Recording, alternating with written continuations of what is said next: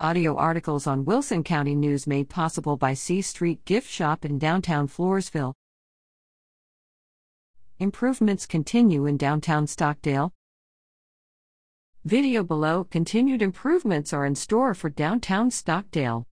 During their meeting December 7th, the Stockdale Economic Development Corporation, SEDC, approved a budget of $100,000 for demolition of a shed and construction of a parking lot at 307 and 309 W Main Street.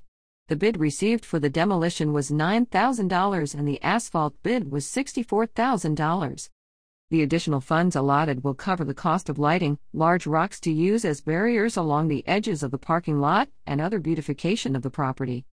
Another Action Corporation set its fiscal year budget for 2022 23, adding line items for continued maintenance of the new fishing pond in the city park and a promotional budget for community outreach.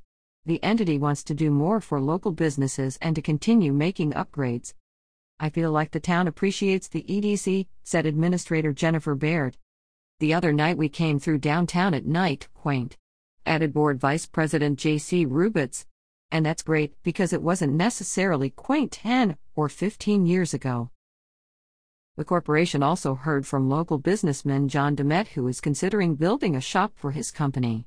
He supplies pool tables and dartboards for venues throughout Central Texas, makes custom pool cues, and offers billiards lessons. He is considering purchasing a one acre tract in the business park rather than constructing another building on his personal property.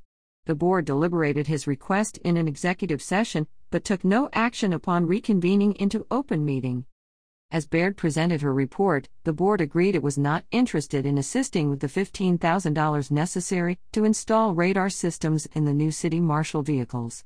Members felt it should be a municipal budget item. Word at WCNOnline.com.